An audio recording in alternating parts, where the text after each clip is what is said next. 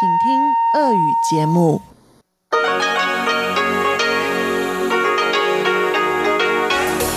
В эфире Международное радио Тайваня.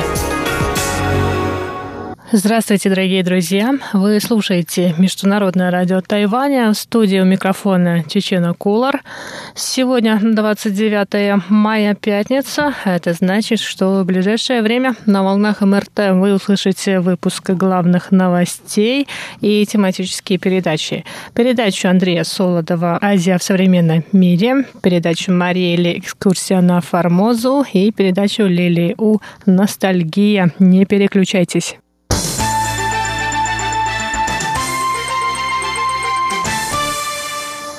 Итак, главные новости этого дня. Я уже по традиции начну с сообщения Центрального противоэпидемического командного пункта, который сообщил сегодня о подтверждении заражения коронавирусной инфекцией COVID-19 у тайваньского студента, который учился в России.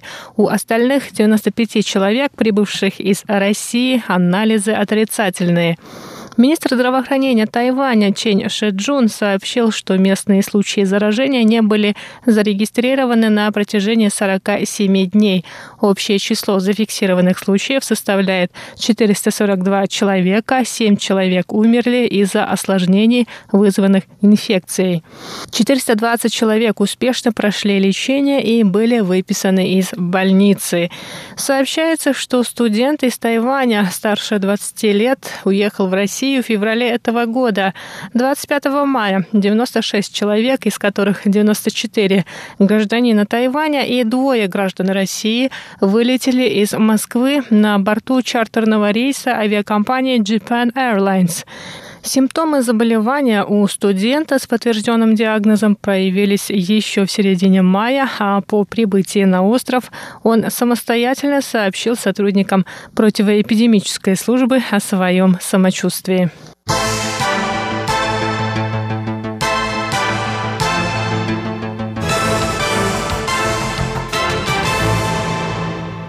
Депутаты законодательного юаня Китайской республики Тайвань обнародовали сегодня совместное заявление, в котором осудили принятие закона о создании органа государственной безопасности в Гонконге. Этот закон был принят накануне Всекитайским собранием народных представителей, высшим законодательным органом Китайской Народной Республики. Председатель законодательного юаня Ю Си Кунь заявил, что этот закон нарушает все обещания данные китайскими властями в 1997 году жителям Гонконга, в их числе право управления Гонконгом его гражданами, высокая степень автономии, а также неизменность этих прав в течение 50 лет. Все фракции законодательного юаня обеспокоены этой проблемой и выражают досаду и решительное осуждение. Все партии парламента поддерживают свободу и демократию Гонконга и всеобщие выборы, поддерживают создание каналов для диалога и призывают к скорейшему восстановлению порядка в Гонконге для его стабильного экономического развития. 定，必力经济持续稳定发展。Спикер парламента добавил, что власти Тайваня подготовят все необходимые меры для помощи гражданам Гонконга, в том числе активистам, которые учатся в тайваньских учебных заведениях и помогут им с трудоустройством. Ю сказал, что Совет по делам материкового Китая регулярно оценивает политическую, экономическую и общественную ситуацию в Гонконге. Он призвал правительство начать реализацию программы оказания помощи гонконгцам в ближайшее время.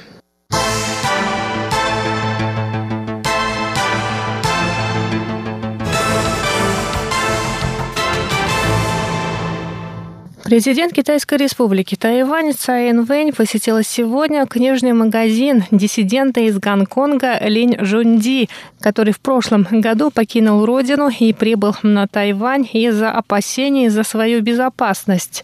Книга-торговец Лин Жунди в 2015 году был арестован китайскими властями при пересечении границы. Он пробыл 8 месяцев в китайской тюрьме и вернулся в Гонконг летом 2016 года. Однако Однако после того, как год назад власти Гонконга начали готовить законопроект об экстрадиции подозреваемых из Гонконга в другие страны и территории, Лень прибыл на Тайвань. Он посчитал, что станет первым из тех, кого гонконгская администрация экстрадирует в Китайскую Народную Республику в случае принятия этого закона. В конце апреля этого года Линь открыл книжный магазин Causeway Bay в Тайбэе. Нынешний визит президента Тайваня в книжный магазин Линя связан с последними событиями, происходящими в Гонконге. На прошлой неделе стало известно о законопроекте Китайской Народной Республики, согласно которому в Гонконге будет сформирован орган государственной безопасности. Этот закон был принят Всекитайским собранием народных представителей вчера, 28 мая. Президент Цай сказала, что тайваньское правительство окажет поддержку гонконгцам, которые захотят приехать на Тайвань из-за ограничения автономии Гонконга. Она поблагодарила Лин Жунди за верность идеям свободы и демократии и поприветствовала его от лица всех тайваньцев.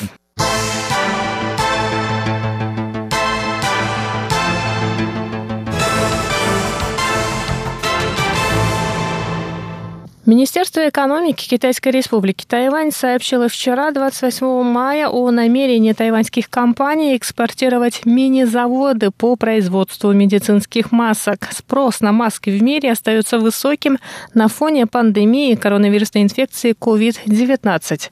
Глава Департамента по вопросам международного сотрудничества и экономики Министерства Цай Юн Джун рассказал, что ведомство в настоящее время координирует деятельность тайваньских поставщиков сырья, станков и технологий, необходимых для сборки мини-заводов. Они могут быть приобретены через тайваньские представительства в других странах. Стало известно, что мини-заводы будут состоять из 20 производственных линий, а общая производительность составит 2 миллиона масок в день. Кроме того, при необходимости мини-завод можно переоборудовать для производства респираторных масок N95 или R95. Таким образом, другие страны смогут удовлетворить повышенный спрос на медицинские маски, а тайваньские производители расширить свой рынок. Цай Юнджун добавил, что цена таких мини-заводов будет конкурентоспособной, но точная стоимость станет известна позже. Это были главные новости 29 мая. Выпуск новостей для вас подготовила Чечена Кулар. Далее вы услышите передачи «Азия в современном мире», «Экскурсия на Формозу» и «Ностальгия». Ну а я на этом с вами прощаюсь. До скорых встреч на волнах МРТ.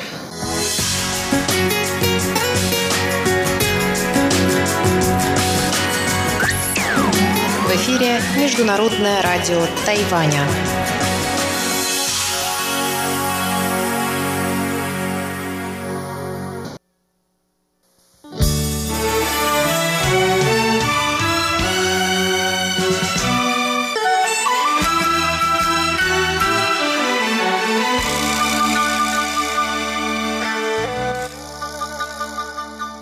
Здравствуйте, дорогие слушатели Международного радио Тайваня. В эфире еженедельная передача из рубрики «Азия в современном мире». У микрофона ведущий передачи Андрей Солодов. Лидер Северной Кореи Ким Чен Ын впервые после трехнедельного отсутствия появился на публике – Лидер КНДР провел встречу по вопросам ядерного сдерживания. До этого он в последний раз принимал участие в официальном мероприятии 1 мая. Ким Чен Ын не впервые за последние полгода находится в центре обсуждения международными средствами массовой информации – Сегодня, дорогие друзья, я хотел бы посвятить нашу передачу этой загадочной теме. А передачу я назвал так «Северная Корея в поисках лидера».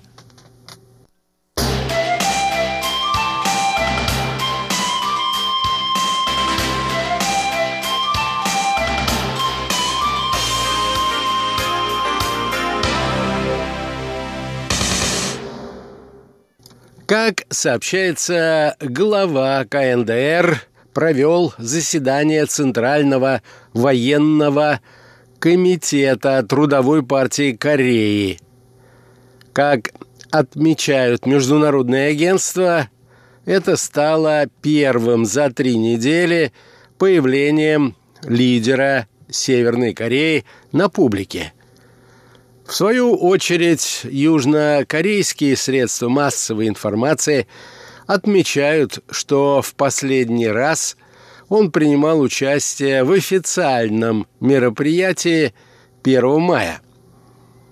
Совещание было посвящено обсуждению насущных требований по дальнейшему укреплению сил национальной обороны и сдерживанию войны средствами внутренней и внешней политики, отмечали официальные средства массовой информации Севера.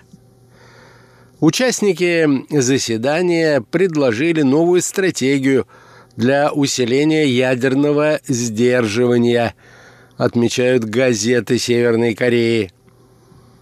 В чем именно она заключается, однако, уточнено не было. Кроме того, как сообщают средства массовой информации Севера, были рассмотрены важнейшие меры по значительному повышению огневой ударной мощи артиллерии Корейской народной армии. По итогам заседания Ким подписал семь документов, в том числе приказы о реорганизации структуры военного командования. На то, что лидер КНДР уже три недели не появлялся на публике, обратили внимание прежде всего власти Южной Кореи. Ким Чен Ын также отсутствовал на публике в течение 20 дней в январе, а затем надолго пропал из поля зрения СМИ в апреле. Южнокорейские, американские и японские газеты связывали это с плохим самочувствием Ким Чен Ина на фоне якобы перенесенной им операции. Позднее разведка Южной Кореи заявила, что данные об операции не находят подтверждения. По данным спецслужб, лидер КНДР мог долго отсутствовать в публичном пространстве из-за работы над внутренними вопросами, которые в том числе касаются пандемии коронавируса.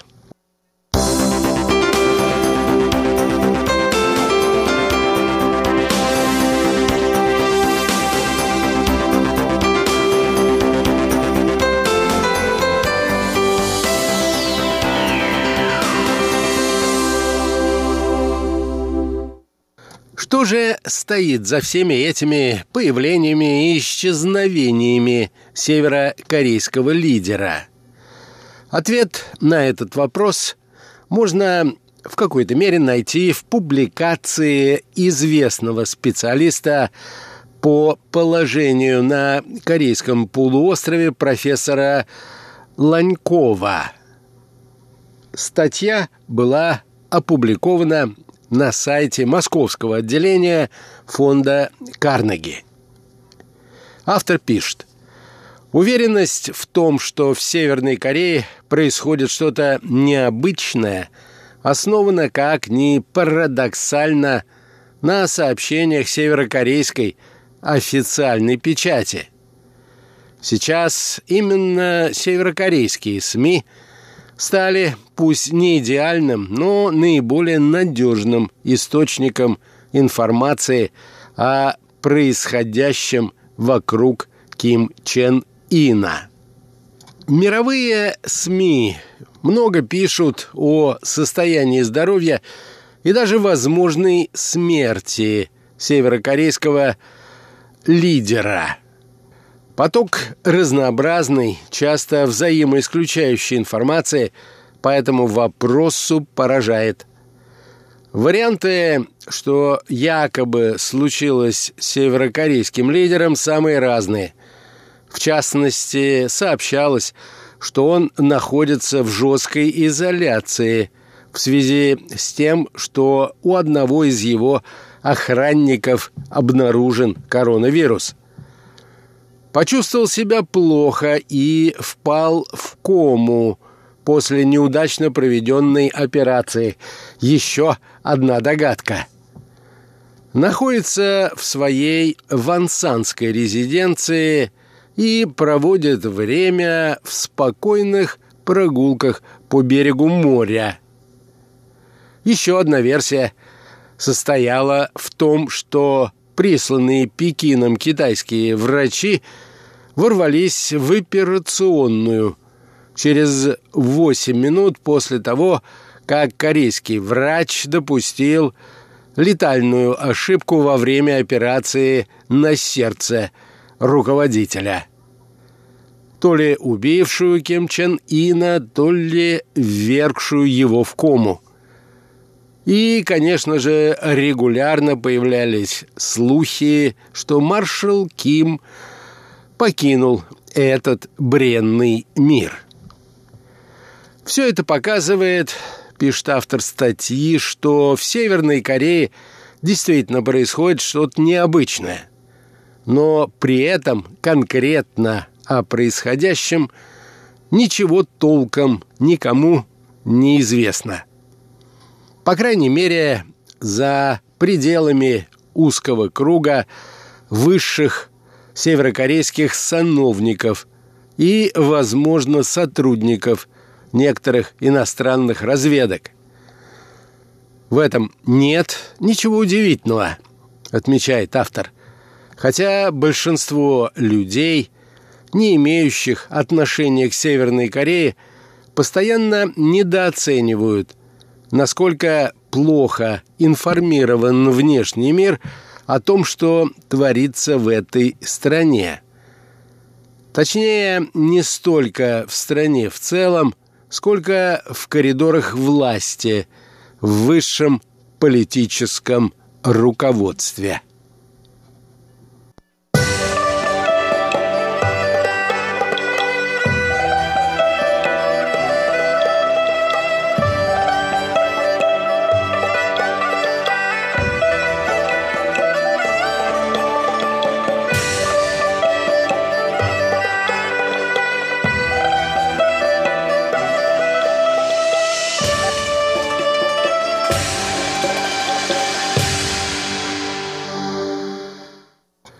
Во-первых, продолжает автор, Северная Корея всегда отличалась исключительно жестким режимом секретности.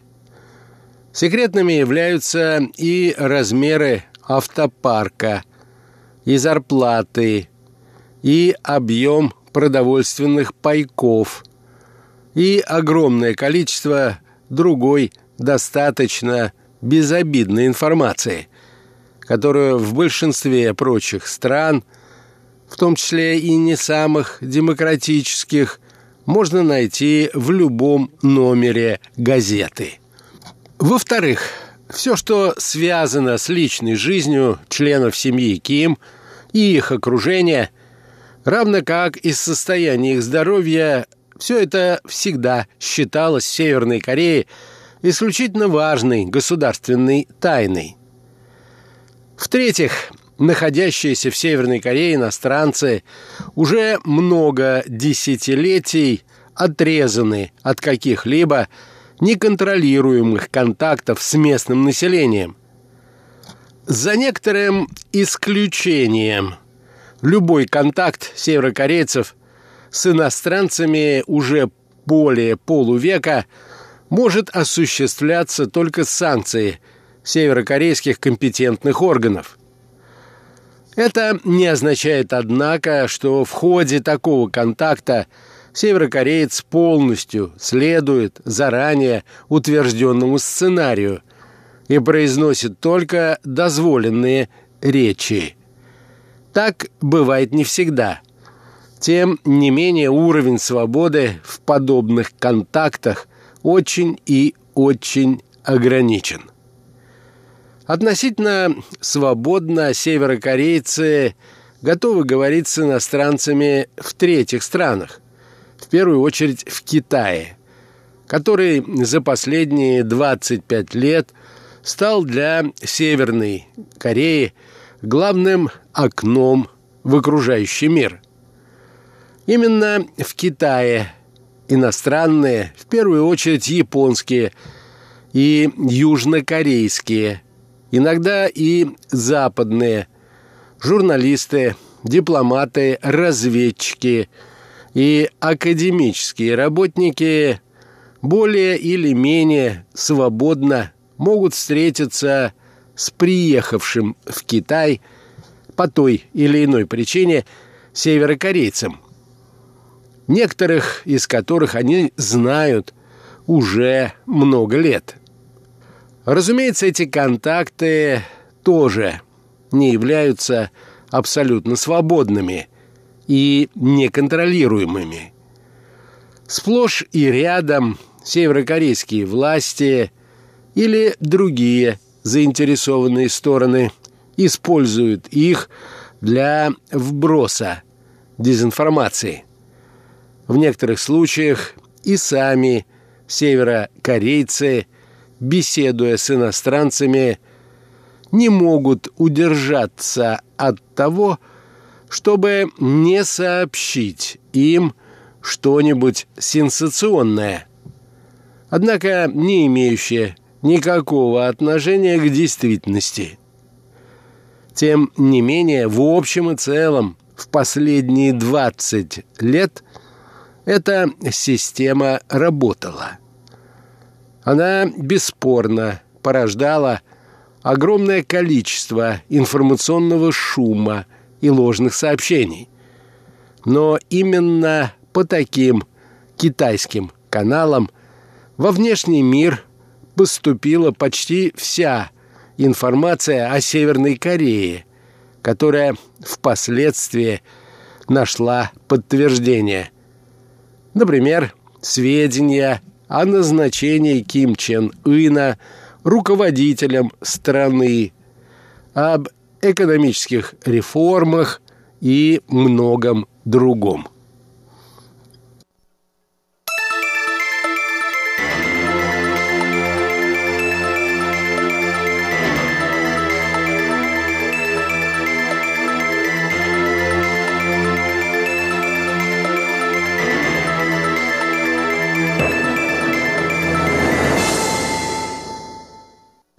Однако в последние месяцы, пишет далее автор статьи, даже этот не слишком надежный канал оказался перекрыт.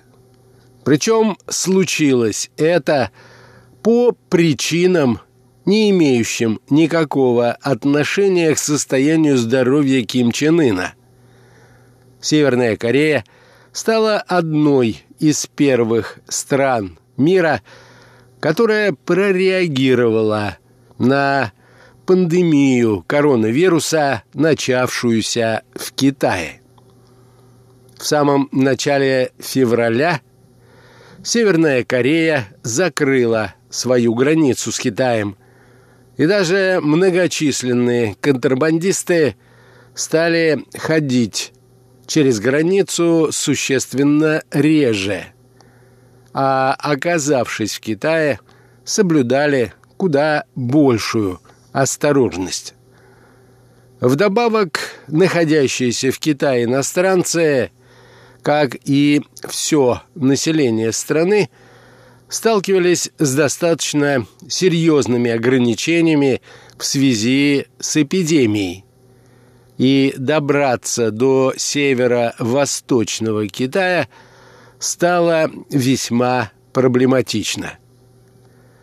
Именно этим и объясняется нынешняя информационная разноголосица в СМИ. Все заинтересованные лица видят, что в Северной Корее происходит что-то необычное, что это необычное напрямую связано с Ким Чен Ыном – и, предположительно, с состоянием его здоровья. Но даже слухи из Северной Кореи сейчас толком не поступают. Поэтому представители СМИ и немногие оставшиеся источники предлагают свои объяснения ситуации. А эти объяснения весьма гадательные, однако превращаются в новости. Уверенность в том, что в Северной Корее происходит что-то необычное, основана, как ни парадоксально, на сообщениях северокорейской официальной печати. Сейчас именно северокорейские СМИ стали пусть и не идеальным, но наиболее надежным источником информации о происходящем вокруг Ким Чен Ына. После 12 апреля сообщения и репортажи о его деятельности, которые всегда занимали немало места на первых страницах северокорейских газет, неожиданно исчезли. Разумеется, северокорейская печать по-прежнему постоянно упоминает высшего руководителя и рассказывает своим читателям о его непревзойденной мудрости и удивительном величии, равно как и о той любви, которую к нему питают прогрессивные народы нашей планеты. В принципе, Ким Чен Ын, пишет автор, тоже человек и мог исчезнуть по любым причинам на несколько дней. Однако исключительным стало то, что Ким Чен Ин не появлялся на торжественных мероприятиях, в частности, посвященных Дню Солнца. Так пышно в Северной Корее именуется 15 апреля, день рождения великого вождя и солнца нации Ким Ир Сена. Участие в праздничных мероприятиях в Северной Корее всегда было обязательным для всех руководителей страны. Нельзя исключить, пишет в заключении статьи автор, что внезапно окутавший Ким Чен Ына густой туман не рассеется еще несколько недель или даже месяцев. Впрочем, он стал рассеиваться в последние дни. На этом, дорогие друзья, позвольте мне завершить нашу очередную передачу. Сегодня речь шла о загадочных исчезновениях и появлениях северокорейского лидера. До новых встреч!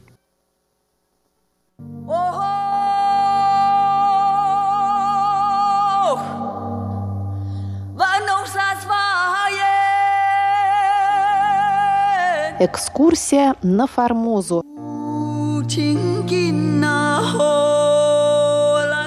В эфире рубрика «Экскурсия на Формозу» у микрофона Мария Ли. Мы продолжаем наш радиосериал по книге Валентина Лю «Экскурсия на Формозу. Этнографическое путешествие Павла Ивановича Ибиса».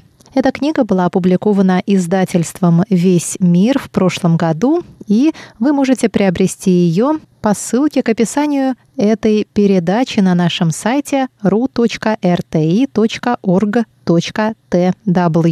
Автор книги Валентина Лю, кандидат исторических наук и старший научный сотрудник Института востоковедения Российской академии наук, руководитель Центра тайваньских исследований в этом институте, а также бывший шеф-редактор русской службы международного радио Тайваня. Итак, мы знакомимся с фрагментами четвертой главы книги Валентина, и сегодня мы переходим к разделу, который называется «Письмо в редакцию живописного обозрения из Нагасаки».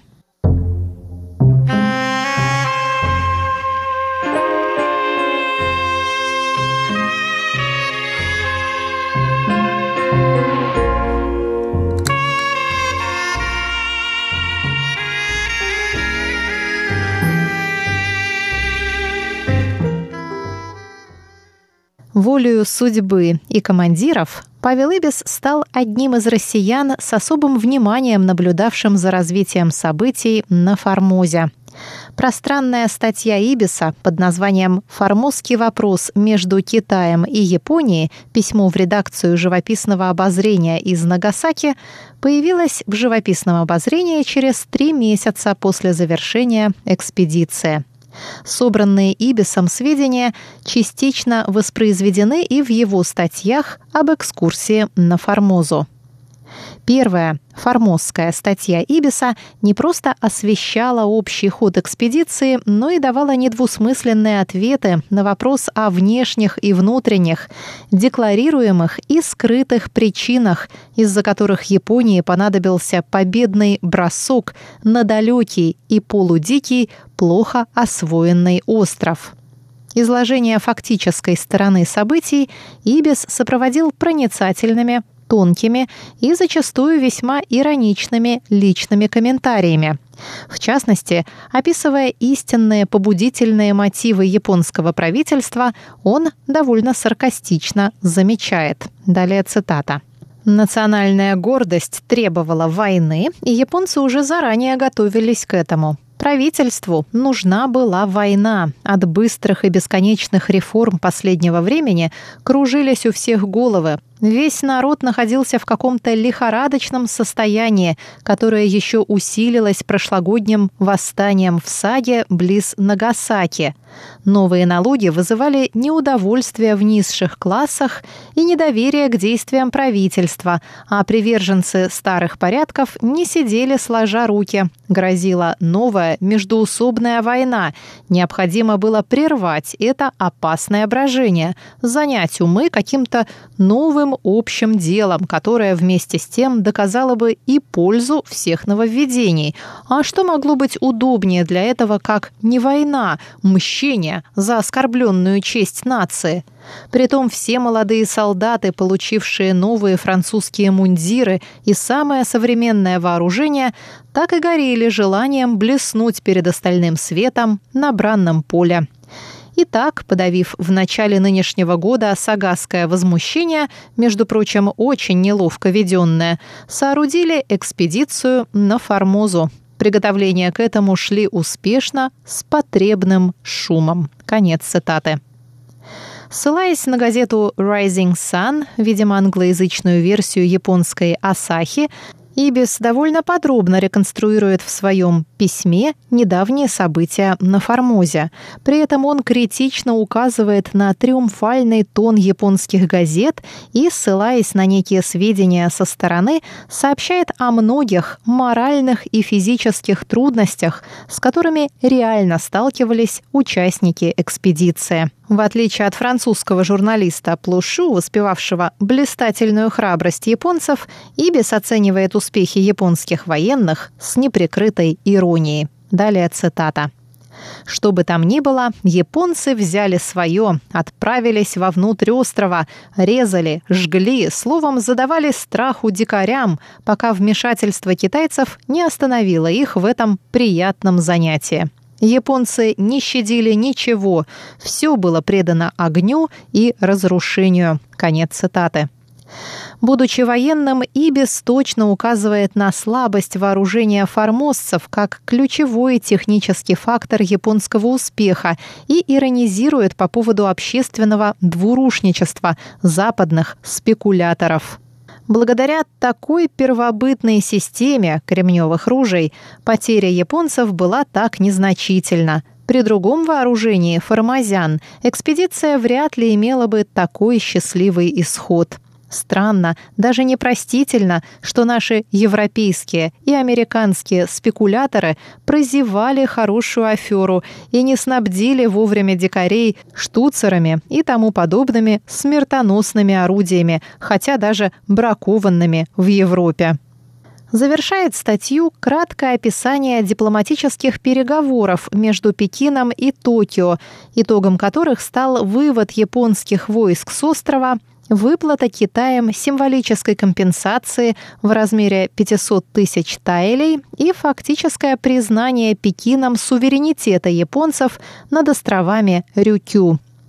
Указывая на двусмысленность исхода событий для китайцев, из-за чего японцы подняли носы и посмеиваются над ними, Ибис справедливо отмечает и критичность положения самих японцев, для которых провал переговоров мог обернуться провалом всей военной кампании и новой внутренней смутой. Далее цитата.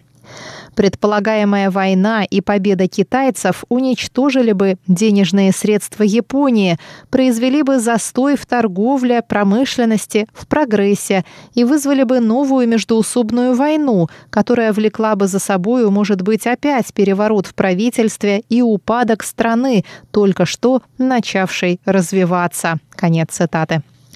Перечисленные моменты объясняют и сарказм Ибиса по поводу неоднозначности победных торжеств в Японии, которые русские моряки лично наблюдали за несколько дней до выхода Аскольда из Нагасаки. И снова Павел Ибис. 11 ноября был в Нагасаке большой праздник по поводу возвращения японского чрезвычайного посла Окубо из Пекина и счастливого разрешения формозского вопроса. Японцы в восторге. Все торговцы и комиссионеры, приезжающие на судах, рассказывают сияющими лицами, что они победили китайцев и содрали с них 500 тысяч теле. Контрибуция эта пришлась японцам по сердцу и вдвое возвысила их и без того уже высокое мнение о самих себе. Конец цитаты. Как можно видеть, опубликованное в живописном обозрении письмо Ибиса представляет собой не какой-то поверхностный компилятивный очерк, но достаточно полный и объективный обзор, основанный на разных источниках информации и содержавший критический анализ событий 1874 года, их предпосылок и возможных последствий. Позднее, коротко повторяя рассказ об экспедиции в статье «Экскурсия на Формозу», Ибис прямо упоминает источники собранных им сведений. Подробности о ходе экспедиции я собрал частью из разных японских и китайских газет, частью из рассказов очевидцев. Можно предположить, пишет Валентин, что письмо Ибиса из Нагасаки основано на материалах служебного рапорта, составленного им по приказу флотских командиров. Наблюдение, сбор сведений и изучение этой темы, видимо, стали первопричиной, побудившей его личный интерес к современным событиям и богатой истории острова, к этническому составу, происхождению и повседневной жизни формозцев. В свою очередь, этот интерес побудил 22-летнего прапорщика совершить очень неординарный поступок. Зимой 1875 года, всего через полтора месяца после вывода японских войск, Павел Ибис в одиночку отправился в научную экспедицию на остров. Это была рубрика «Экскурсия на Формозу» с Марией Ли.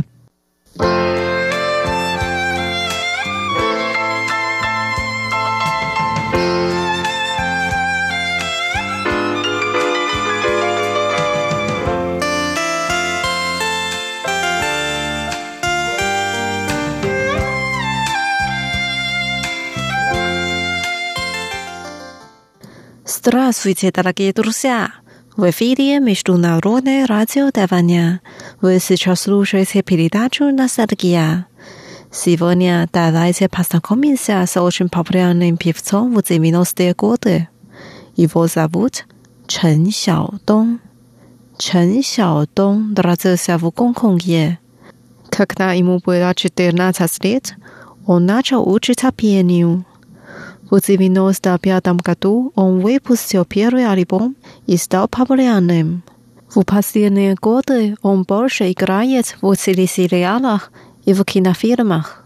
Сегодня мы послушаем его песни раннего периода.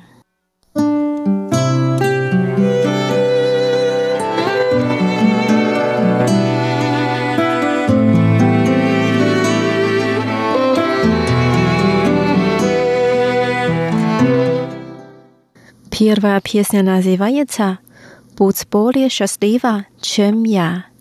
«Би во синфу». В песне так поется. «Пожалуйста, будь уверена, что ты более счастлива, чем я, чтобы мой уход был не напрасным». thank you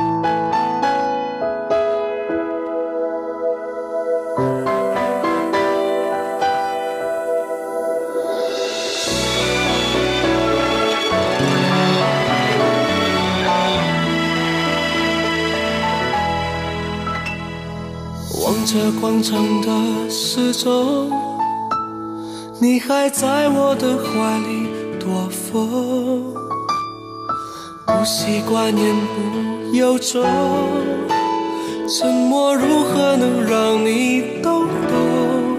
此刻与你相拥，也算有始有终，祝福有许多种。心痛却尽在不言中，请你一定要比我幸福，再不枉费我狼狈退出，再痛也不说苦，爱不用抱歉来弥补，少我能成全你的追逐，请记得你要比我幸福。才值得我对自己残酷，我默默的倒数，最后再把你看清楚，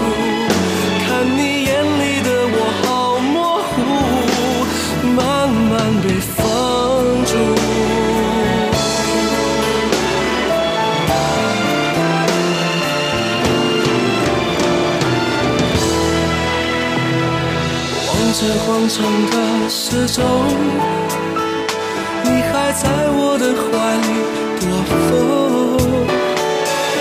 不习惯言不由衷，沉默如何能让你懂？此刻与你相拥，也算有始有终，祝福有许多种。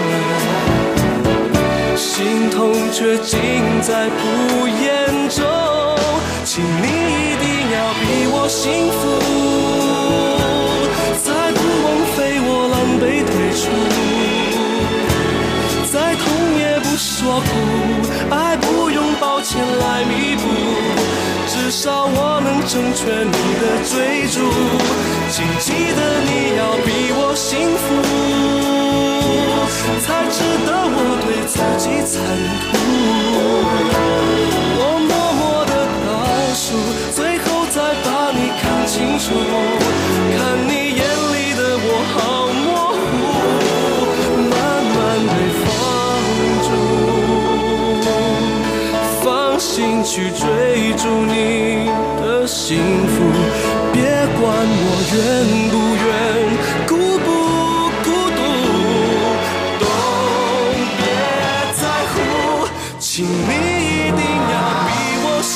福，再不枉费我狼狈退出，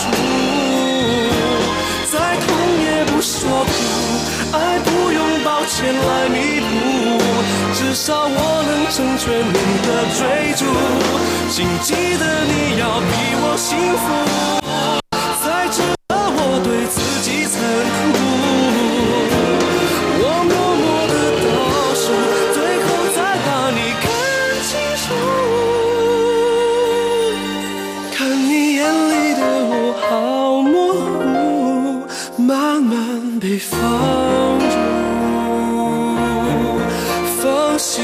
追逐你的幸福，别管我愿不愿。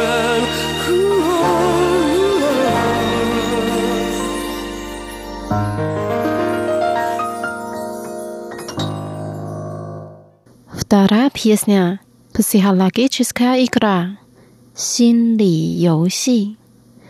Он так поет, как объяснить Что мы все время неожиданно встречаемся. 心，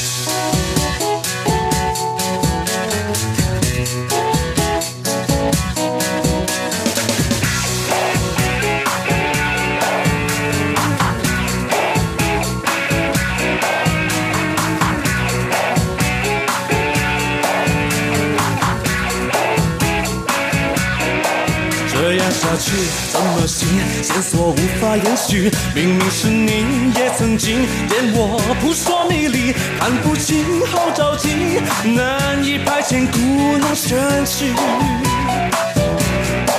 怎么解释？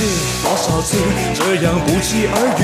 钟爱色素同款式，甚至同个牌子，谈心思太相似，猜你和我同样固执。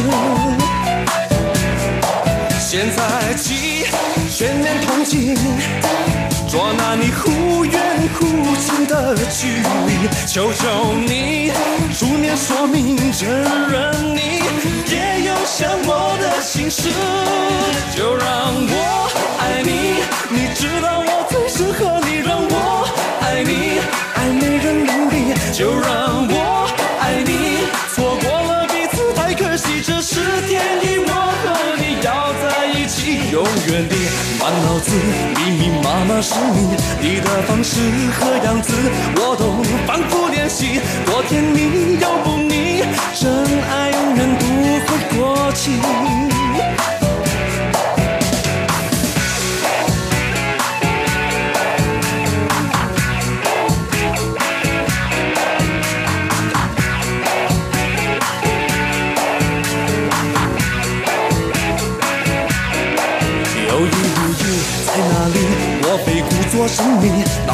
去回不去，爱的太没效率，沉不住气，想见你，这场算我输给了你。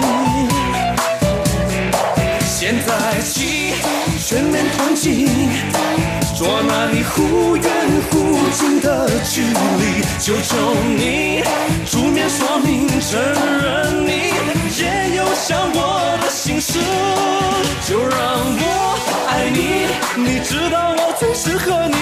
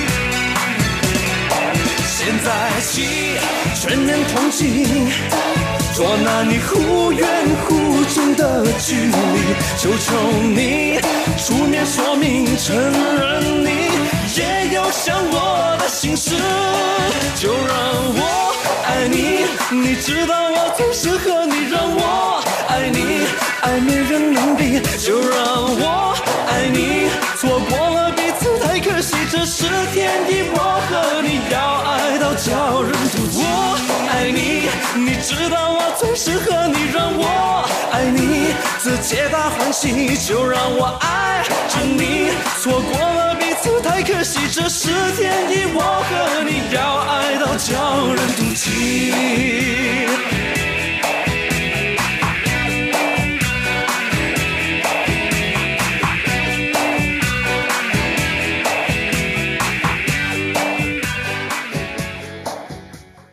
Dalej, żeby pasuje się PS New Pad nazwaniem Abajaniem. 心有独钟。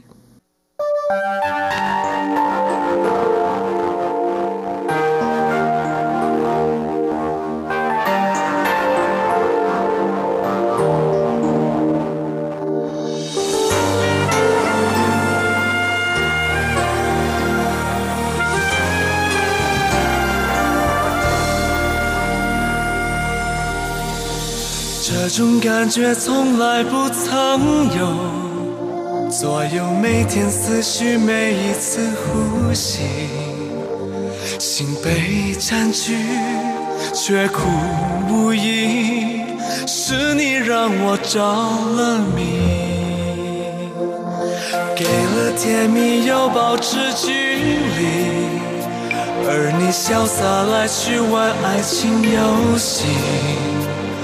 我一天天失去勇气，偏偏难了难忘记。单单为你心有独钟，因为爱过才知情多浓，浓得发。中，痛全是感动。我是真的真的与众不同，真正为你心有独钟，因为有你世界变不同。笑我太傻太懵懂，或爱得太重。只为相信我自己能永远对你心。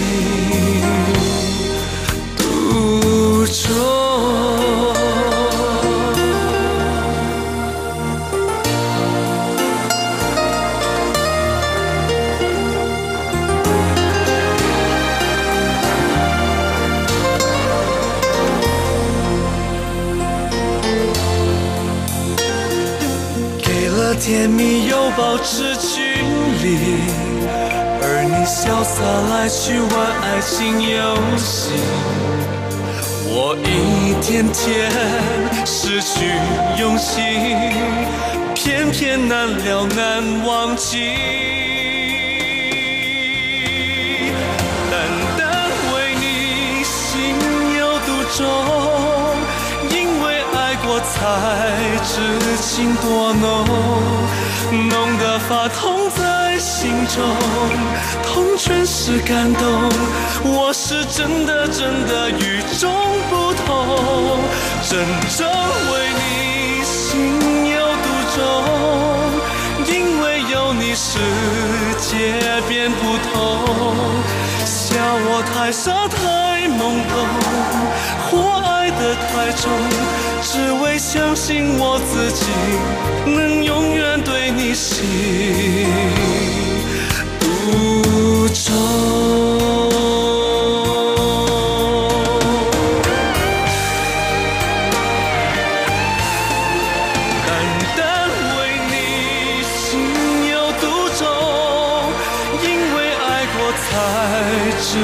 情多浓，浓得发痛在心中，痛全是感动。我是真的真的与众不同，真正为你心有独钟，因为有你世界变不同。笑我太傻太懵懂，得太重，只为相信我自己能永远对你心独钟。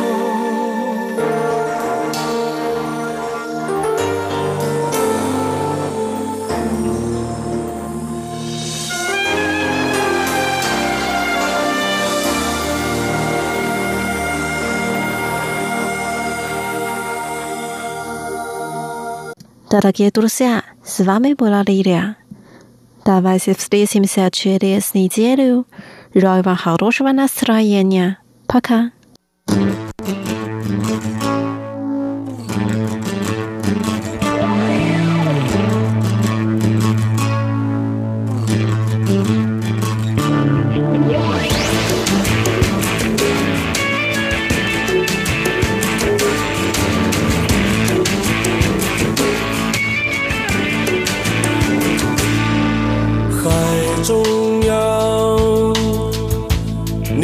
靠我最近的坚强。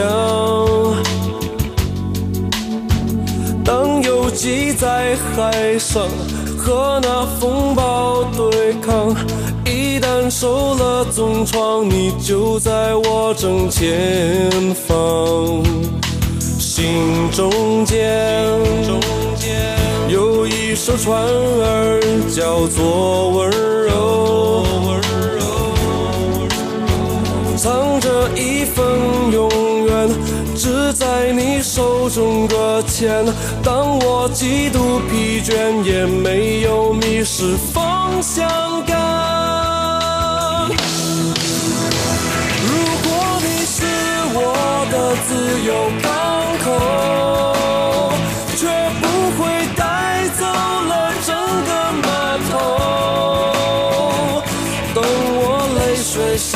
手，烈酒烫伤我的喉，才留下一个理由叫厮守。如果你是我的海市蜃楼，让我耗尽了最后一滴油。蓝色海水太呛口。天长和地久，才发现拒绝温柔也像种战斗。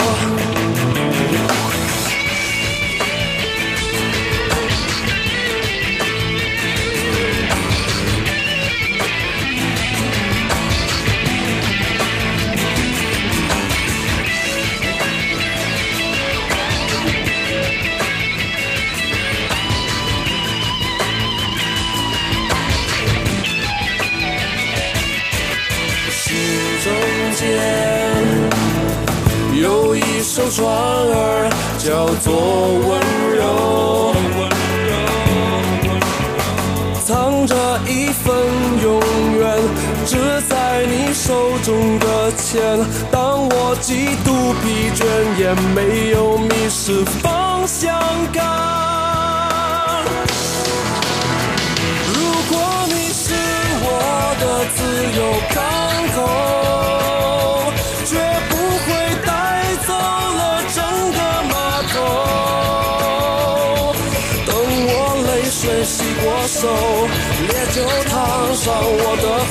才留下一个理由叫厮守。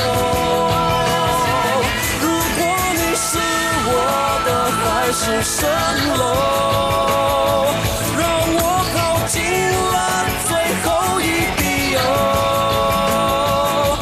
蓝色海水太呛口。天长和地久，才发现拒绝温柔也像种战斗。啊，如果你是我的自由港口，绝不会带走了整个码头。等我泪水洗过手。烈酒烫伤我的喉，再留下一个理由叫厮守。